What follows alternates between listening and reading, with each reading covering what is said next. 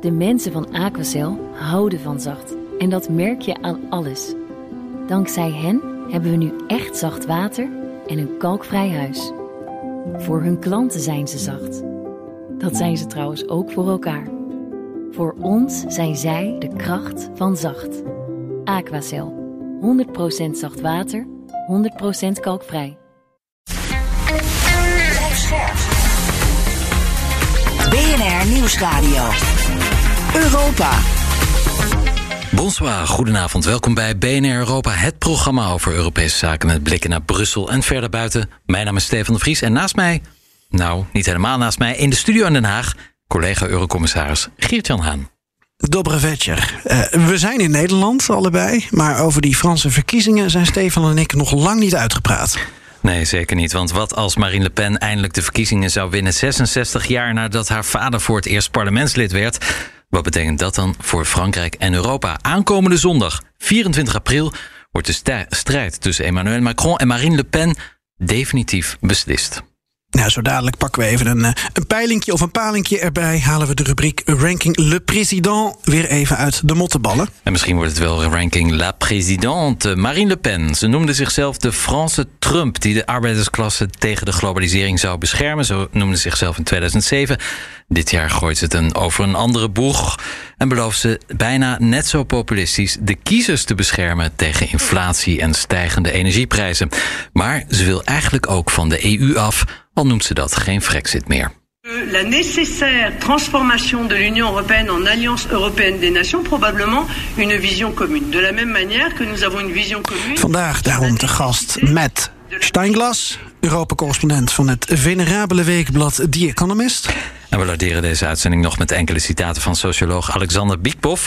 We spraken hem uitgebreid in Parijs over onder meer de Franse Poetin-knuffelaars en over het Franse onderbuikgevoel. En we schakelen zo ook nog even met Ljubljana, met Mark Cogé, freelance journalist in Slovenië. Het is namelijk niet voor niks de maand van Europa, want ook in Slovenië zijn komende zondag 24 april verkiezingen voor het parlement. Wat gaat er gebeuren als Maarschalk Twito, oftewel Janus Janša, premier mag blijven? Wat betekent dat voor Slovenië en Europa. Ja, een bomvol programma dus. Uh, maar eerst Geert-Jan, nummer 1 hit natuurlijk uit een van de lidstaten.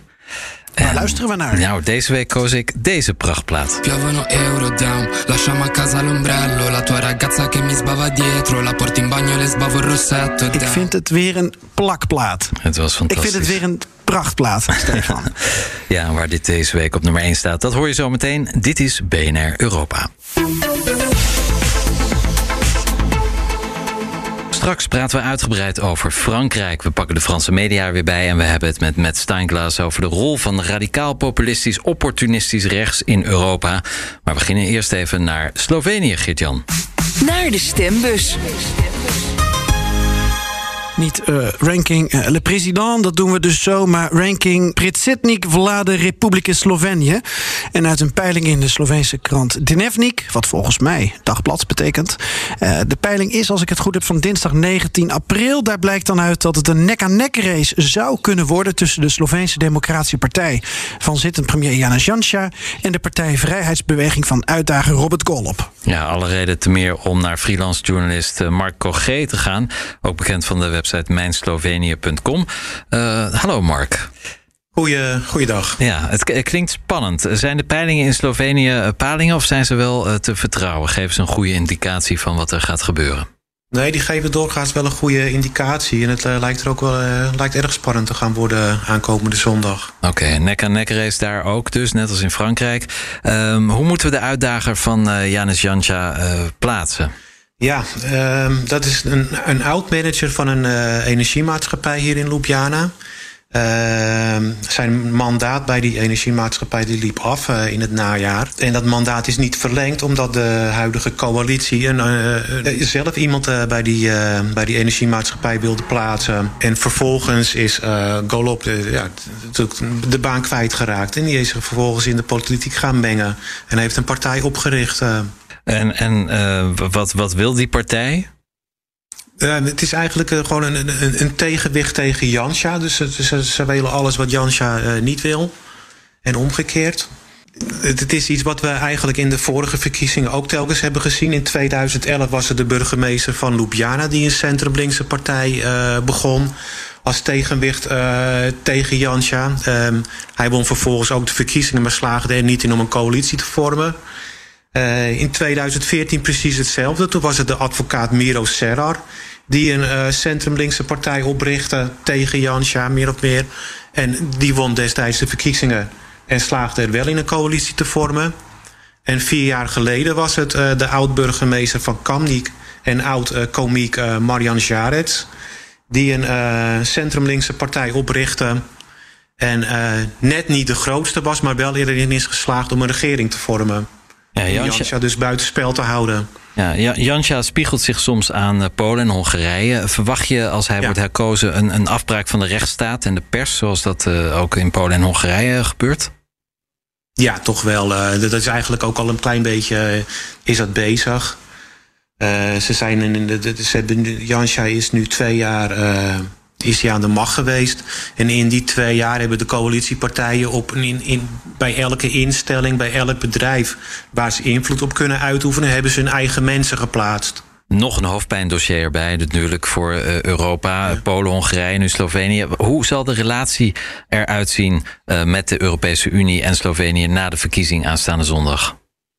Ja, dat hangt natuurlijk heel erg af van de uitslag. Ik moet eerlijk zeggen, ik, ik geloof niet dat Jansje het gaat halen dit keer. Uh, uh, zelfs al wint hij de verkiezingen nu, uh, dan krijgt hij geen. Uh, dan lukt het hem niet om een coalitie te vormen die een meerderheid heeft. Dus die, die kans is wel erg klein. Mocht het lukken, ja, dan, dan zal die relatie met de Europese Unie niet, niet verbeteren in ieder geval.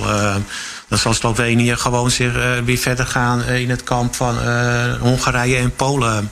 Ja, tot slot, mag jij stemmen? Uh, nee, ik mag niet stemmen. Oké. Okay. Nee, ik ben niet Sloveens. Je bent niet. Geen stemrecht hier. Helaas, zover is Europa nog niet. Stemrecht voor de Europeanen. Succes komende zondag. Dankjewel, Marco G. van de website mijnslovenië.com. Ja, en Stefan, ik vind dit toch wel uh, interessant. Want uh, we begonnen deze maand van Europa met verkiezingen in Hongarije en Servië. En daar ja. veranderde eigenlijk niks. Daar werden de peilingen zelfs nog overtroffen. In de zin van Orbán en Vucic stonden ver voor. En die wonnen eigenlijk met een nog grotere meerderheid dan we hadden gedacht. En nu wordt het eind april toch nog heel erg spannend. In zowel Slovenië als Frankrijk. Ja, inderdaad. Uh, het, ja, dat bewijst maar weer dat, dat ja, toch eigenlijk heel veel verkiezingen worden echt in de laatste dagen besloten. En uh, maanden van tevoren erover hebben. Het heeft wel, dat is wel interessant als we trends kunnen aans, aansnijden. Maar ja, inderdaad, de uitslag. Uh, het is on, uh, niet helemaal onzeker in Frankrijk wat daar gaat gebeuren. Maar het ziet er in ieder geval heel anders uit dan, dan een maand, anderhalve maand geleden. En ja, in Slovenië ook. Wie zal het zeggen? Zondag weten we in welke in de twee landen wie er president gaat worden. Laten we doorpraten over Frankrijk. Ja.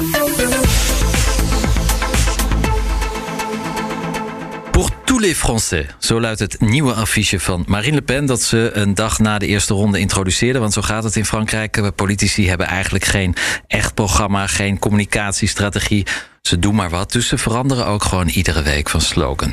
Nou, de slogan Pour tous les Français betekent dat is zij er dan voor alle Fransen. En betekent dat zij er dan niet is voor iedereen die niet Frans is. En wat gebeurt er met Frankrijk als Marine Le Pen inderdaad de presidentsverkiezingen komende zondag wint? Meer dan 60 jaar nadat haar vader intrede deed in de Franse politiek. En de, ja, eigenlijk het, de bodem legde voor het extreem rechts in, in Frankrijk. Hoewel het land heeft een lange traditie van extreem rechts en fascisme. Maar dat is een ander debat. En in welke mate is Marine Le Pen er nog voor andere Europeanen? Doen wij er dan helemaal niet meer toe? Wat wil zij nu eigenlijk? We praten erover met. Met. Stijn Klas van The Economist. en natuurlijk zit Stefan, uh, uh, ja, mag ik dat zeggen? Ja, dat mag ik zeggen. Meer op de stoel van duider dan vragen stellen. Want ja, het is jouw La Douce France dat nu Oei. enorm onder druk staat. Uh, schizofreen bijna, denk ik, deze verkiezingen ingaat. Dus Stefan, om met jou te beginnen. Wat zou de macht van Le Pen zijn als ze president zou zijn? Nou, het Franse staatshoofd is het gekozen staatshoofd met de meeste macht ter wereld. De president kan eigenlijk uh, min of meer alles doen en laten wat hij of zij wil. Uh, er is alleen een bepaling dat uh, als de president verraad pleegt, dat hij dan ontzet kan worden. En dat is eigenlijk een wet die pas bestaat sinds Nicolas Sarkozy. Maar eigenlijk kan niemand, niets en niemand hem tegenhouden. En ja, dat, dat kan goed gaan als je president hebt die min of meer de grondwet respecteren. Maar als je president hebt die daar lak aan hebben ja, dan kan het goed misgaan. Uh, dus ja, de absolute macht niet echt. Er is natuurlijk een parlement, maar in Frankrijk uh, is dat uh, ja, eigenlijk niet zo belangrijk, het parlement. Het is toch uiteindelijk echt de president die beslist en de ministers die voeren uit. En het parlement zet een stempel onder de wetsvoorstellen van, van de president. Zo simpel ligt het eigenlijk in Frankrijk. Ik ben in Den Haag omdat ik net een interview heb gehad met uh, Svetlana Tiganovskaya, de eigenlijk legitiem gekozen president van uh, Belarus. Maar nog steeds zit Lukashenko daar op die troon. Is er een verschil tussen uh, autocraat Lukashenko en autocraat Macron of autocraat Le Pen als je kijkt naar hoeveel macht ze hebben? Nou, kijk, in, in Frankrijk zijn er natuurlijk allerlei. Uh, ten eerste heb je de, de grondwet. Daar, daar is van alles en nog wat aan bepaald, uh, vastgelegd. Uh, het is in principe. Het, de grondwet is ingevoerd door Charles de Gaulle 1958. Um, die is nog steeds van kracht. Dat heet nu de Vijfde Republiek. En die moest eigenlijk niks hebben met van het parlement, parlementaire systeem. Want dat was allemaal veel te zwak en, en, en rommelig. En, en daar kon je nooit echt een land mee besturen. Dus de grondwet die er bestaat is echt op het lijf geschreven van Charles de Gaulle. Um, een hele ja, monarchistische kijk eigenlijk op het staatshoofd. En um, zoveel macht. Ik, ik denk eigenlijk dat de Franse president meer macht heeft nog dan een uh, Belarusische president. Um, maar ja, dat is moeilijk om te vergelijken. De situaties zijn anders. Maar als je het puur juridisch bekijkt, denk ik dat er eigenlijk weinig verschil is. Ja, met Steinglas, jij maakt je zorgen in verband met beloftes van Le Pen over Franse wetgeving boven Europese wetgeving. Kun je, eh, als we er zo over doorpraten, uitgebreid, hè, maar, maar, maar kun je nu al een, een, kort uitleggen wat jouw zorgen precies zijn? Ja, nou, ik, ik wilde beginnen door te zeggen dat uh, ik heb uh, best veel ervaring met uh, het systeem in Hongarije. en hoe het daar de laatste ja, twaalf jaar is gelopen onder Orbán. En toen ik begon te praten met politic politicologen die het systeem van Orbán hebben bestudeerd, zeiden zij toen al, dus nou, zeg maar drie jaar geleden, waar maak je het meeste zorgen over elders in Europa? Frankrijk. Want in Frankrijk, als het één keer omvalt, als je, uh, als je één populistische president krijgt, dan net, net als Stefan net heeft uitgelegd, hij of zij heeft alle macht in handen en kan in principe alles doen wat ze willen. Uh, dus, dat, en, ja, dus dat is, uh, dat is de vergelijking. En wat verwacht je dan? ik vond het ook heel interessant om, om Marco te horen praten over hoe Janša aan de slag is gegaan in Slovenië. een van de eerste dingen die je hoort van alle populistische regeringen is ze proberen hun eigen mensen in te zetten in elke belangrijke instelling. en dat, dat is niet, wat, niet iets wat in hun partijprogramma staat natuurlijk, maar dat is wat er gebeurt als een, populistisch, als een, op een, als een populist aan de macht komt. Want dat is hun manier van regeren. Dus uh, dat is één ding. Uh, maar in breder, uh, qua, qua beleid, Marine Le Pen heeft zich teruggetrokken van haar partijprogramma van vijf jaar geleden. Waar het letterlijk zwart wit stond dat ze uit de EU wilde en uit de, uit de euro. Dat bleek niet zo populair te zijn. Dus nu zegt ze eigenlijk niemand is tegen Europa. Maar uh, er staat daarin wel de belofte dat ze de, uh, de Franse grondwet gaan veranderen, zodat de Franse wet boven de Europese wet staat. Uh, en dat ze dat gaan doen door een referendum uit te voeren. En we weten wat er kan gebeuren met referendums, die zijn heel erg onvoorspelbaar. Stefan, eh, we hadden nog een peiling beloofd. Misschien om even te kijken naar die kopzorgen die sommige mensen hebben. die uh, voor een iets andere president en presidentschap zijn. dan, dan wat Le Pen misschien voor ogen heeft. Uh, hoe staat het ervoor bij, bij de, de Franse peilingbureaus, de sondage? Ja, ik heb uh, nu een gemiddelde peiling van uh, Politico genomen. Die, uh, die hou er een aantal in de gaten. En de laatste week krabbelt Macron weer wat op. die staat nu op 55% van de stemmen en Marine Le Pen op 45%. Dus het verschil zou 10 punten zijn. Nou, dat is dan een, een prima overwinning voor Emmanuel Macron. Maar um, vijf jaar geleden haalde um, Le Pen nog 66, of 33% van de stemmen en Macron 66. Dus um, ja, Macron heeft 11 punten verloren. Le Pen heeft er 12 uh, gewonnen. En uh, ja, 12 punten op 33. Dat is bijna een kwart meer stemmers op extreem rechts dan vijf jaar geleden.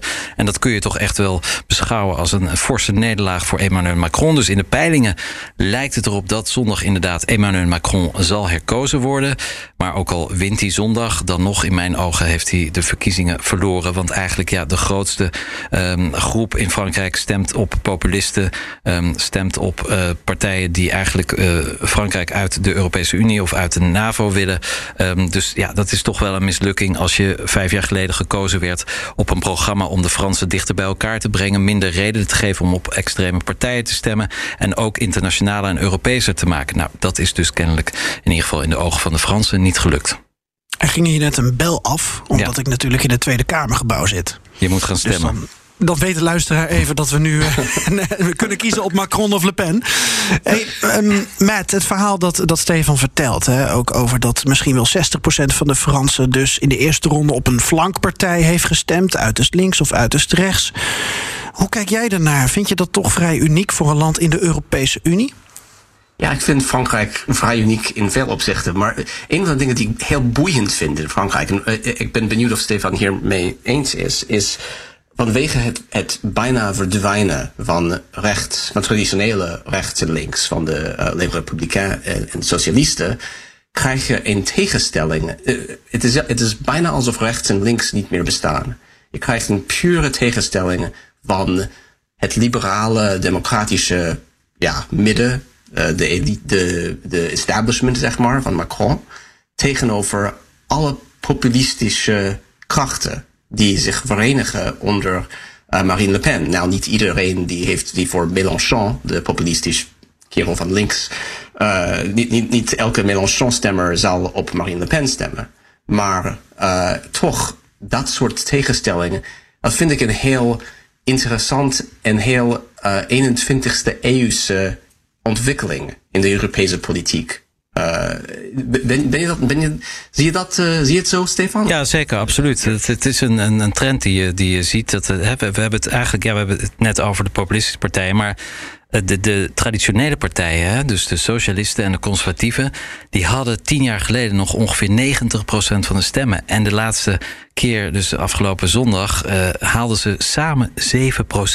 Dus daar is niets meer van over. En eigenlijk zie je ook in Frankrijk niet echt een antwoord uh, op, op, ja, op, op, op, op die ontwikkeling. Want Macron is dan weliswaar in het midden, maar hij is toch ook niet echt, um, heeft ook niet de politiek heel erg vernieuwd, behalve dan dat hij uit het niets kwam en president werd. Um, dus ja, dat, ik ben het met je eens. Matt, jij schrijft voor The Economist en je volgt dan ook andere Europese media natuurlijk. Hoe wordt er over die Franse verkiezingen bericht? Wat valt jou op? En hoe wordt er uh, ook vanuit Europees oogpunt geschreven over het scenario uh, dat Le Pen wel eens president zou kunnen worden? Ja, dat is een interessante punt. Ik vind zelf dat wij niet genoeg aandacht hebben besteed aan die mogelijkheid. Um, ja, er is een verschil van 10 punten nu, of bijna 10 punten in de peilingen. Uh, maar we hebben gezien hoe slecht die peilingen kunnen zijn. Die peilingen, ik, ik was de, voor de verkiezingen in Hongarije ook, die peilingen ja. klopten voor geen meter. En uh, met een kleine, of met een, met een gemiddelde polling error, zou je opeens een, presidentschap van Le Pen kunnen krijgen. Ik denk dat we niet echt hebben doordacht. Behalve zeggen dat zou de ramp zijn voor de Europese Unie. Uh, behalve uit te leggen dat als je de nationale wet boven de Europese wet zet, dan heb je eigenlijk geen Europese Unie meer. Dat, het, de hele fundament van de Europese Unie is gebaseerd op het idee dat de Europese wet boven de nationale wet staat. Want anders uh, heb je eigenlijk geen Europese regeling. Um, en uh, de economische gevolgen zouden groot zijn. Uh, de gevolgen voor de NAVO zouden best groot kunnen zijn als Frankrijk terugkrijgt op de gemeenschappelijke command van de NAVO. ik, ik vind dat we niet genoeg daarover hebben geschreven eigenlijk. Misschien juist omdat het zo voor de hand liggende uh, lijkt naar ons, uh, naar ons blik op de wereld. Ja. Maar ja, eigenlijk moet je, moet je dieper daarover over gaan denken. Misschien is uh, wat Stefan ervaart uh, als uh, Frankrijk-kenner. jij hebt er 22 jaar gewoond, hè, Stefan? En ja. zoveel verkiezingen meegemaakt. Ja. En, nou, weet je, wij hebben natuurlijk dagelijks contact. Vorige week samen in Parijs geweest. En ja. eigenlijk zou je allerlei afspraken hebben, allerlei debatten, de, de, reclame voor de, de, de, de Franse democratie. En, en ik denk vanwege de oorlog dat een heleboel ook is weggevallen. Hè? En dat is eigenlijk ook zonde uh, als je kijkt wat voor scenario zich zou kunnen voltrekken. Nou, het was eigenlijk na aanloop van deze verkiezingen voor de oorlog al de meest saaie campagne ooit. Want het leek erop dat Macron gewoon helemaal niets hoefde te doen. En dat die andere elf kandidaten uh, ruzie zouden maken, uh, stampij zouden schoppen. En de president hoefde alleen maar toe te kijken en, en op een hele ro royale voorsprong zitten in de peilingen.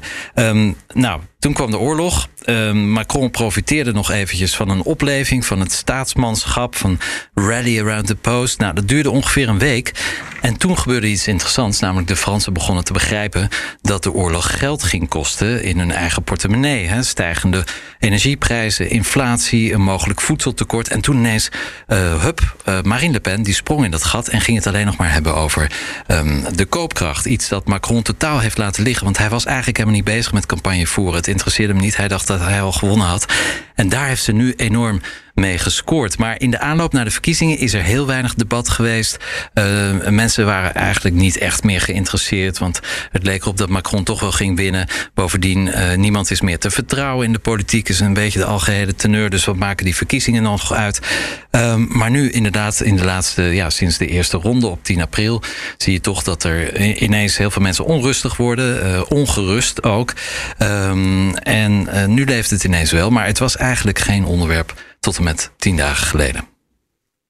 Ik heb uh, in uh, Parijs. Uh, ja, in, in een park Alexandre Biekbov ontmoet. Een Russische socioloog in ballingschap.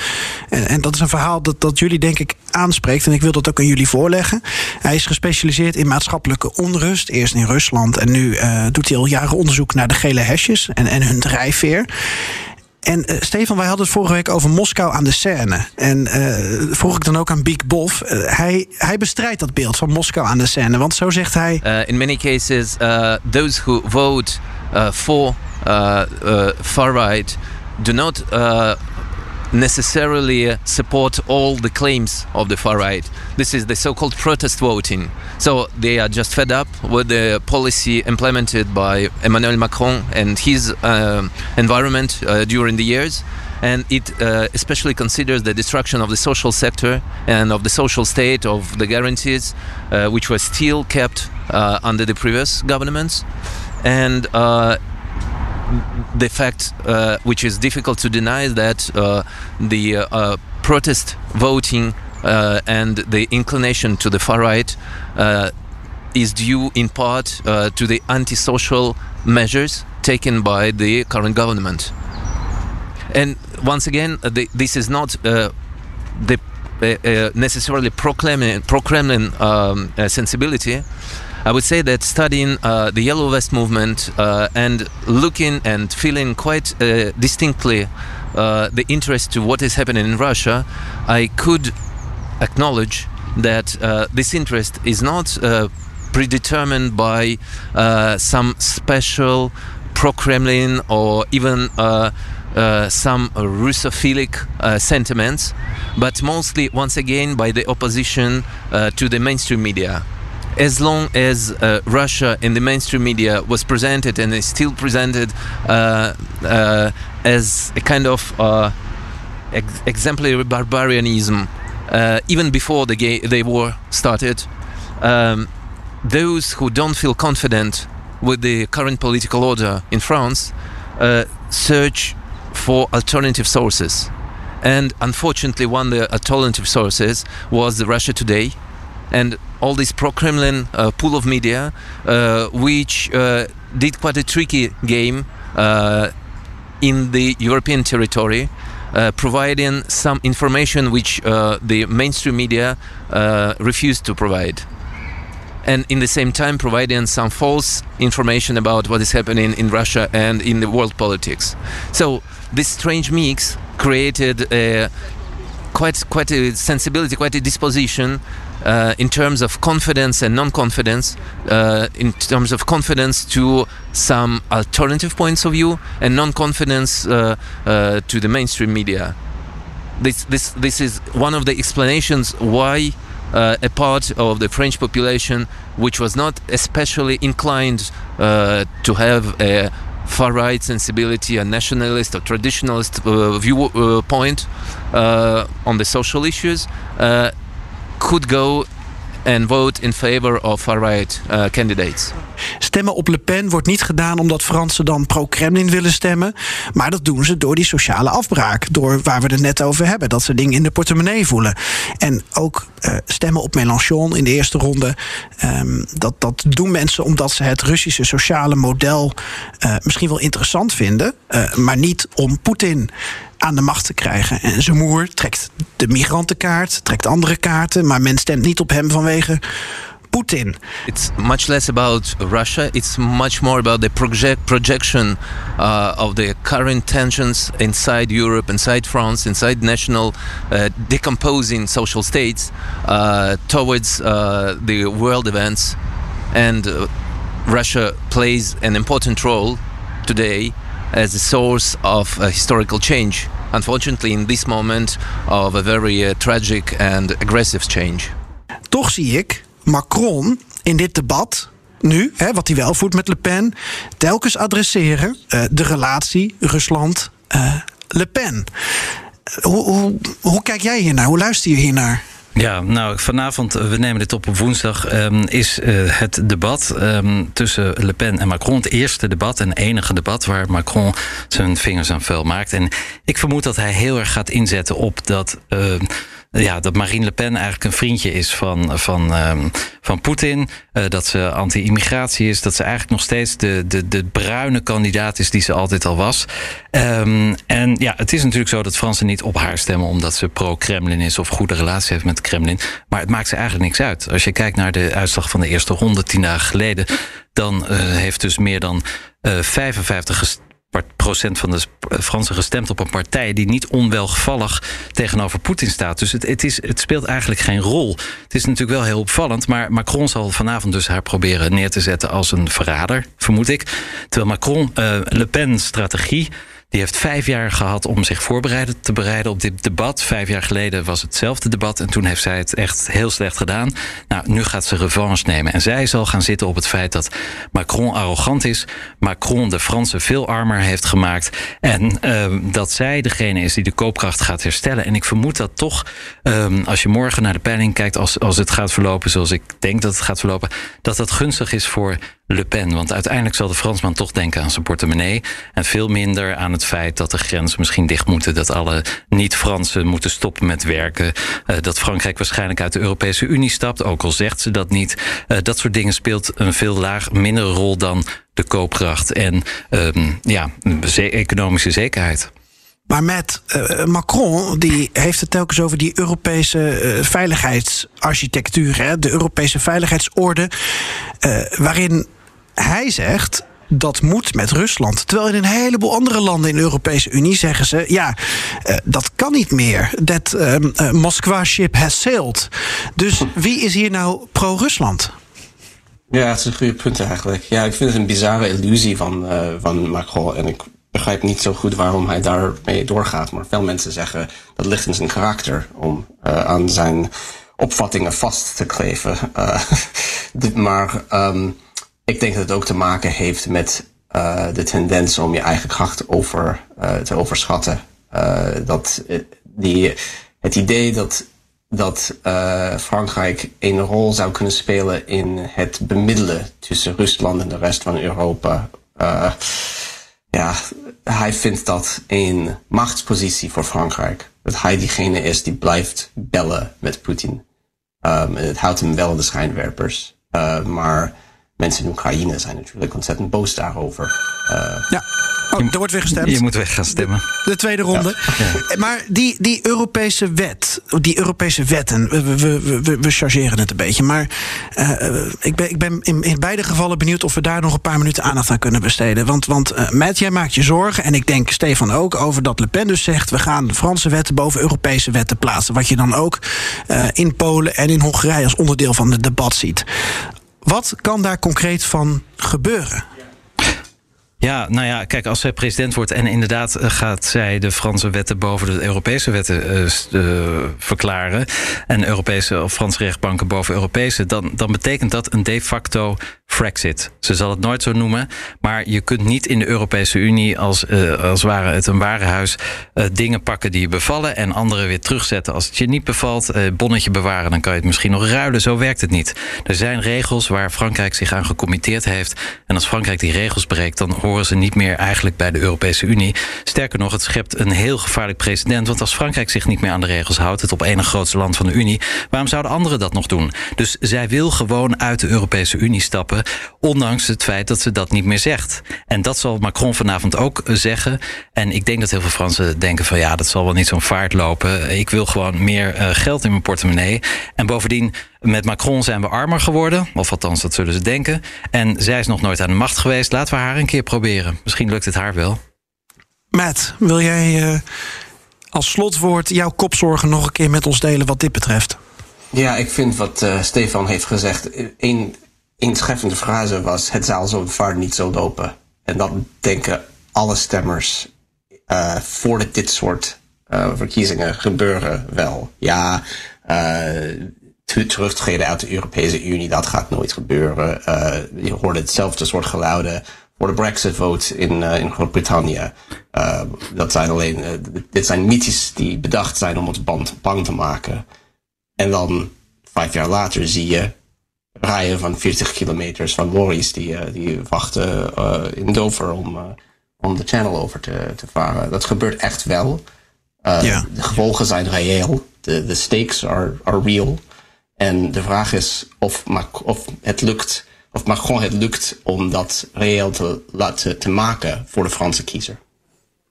Dankjewel uh, voor jouw duiding en, en, en jouw zorgen. Met Steinglas van The Economist, Europa-correspondent. En ook dank aan uh, Mark Cogé, uh, freelance journalist van mijnslovenië.com. De nummer 1 in... En zoals elke week hebben we ook nu weer een Europese hit. Deze week, luister hier maar naar. Mai visto piangere mamma giorno della fine 800 cavalli non bastano se siamo in giro Vuoi fare il capo ma sei un cavallino Ok, En wat ben ik aan het beluisteren? Dit is Piove van de Italiaanse rapper Lazza. En die schalt deze week van Napels tot Turijn uit de Italiaanse boksen. Want daar is het de nummer 1. En al die tophits staan in een speciale lijst op Spotify. Volg ons daar even zoeken op BNR nummer 1. En reacties op dit programma zijn welkom per e-mail op europa.bnr.nl of via Twitter op BNR Europa. Volgende week zijn we weer op woensdagavond 7 uur hier bij BNR. En dan gaan we nabeschouwen op de maand van Europa. Al is er nog één verkiezing waar de komende weken nog op vooruitgeblikt kan worden. Die van de Duitse deelstaat Noord-Rijn-Westfalen. Jawohl. Jawohl, en dat menen we echt bloedserieus. Aito. À la prochaine.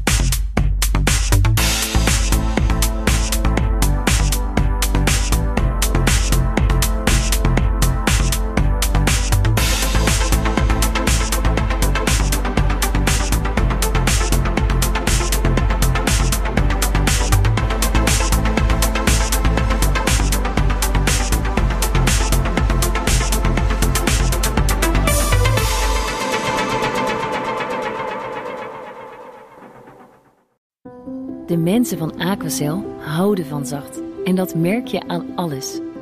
Dankzij hen hebben we nu echt zacht water en een kalkvrij huis. Voor hun klanten zijn ze zacht. Dat zijn ze trouwens ook voor elkaar. Voor ons zijn zij de kracht van zacht. Aquacel. 100% zacht water, 100% kalkvrij.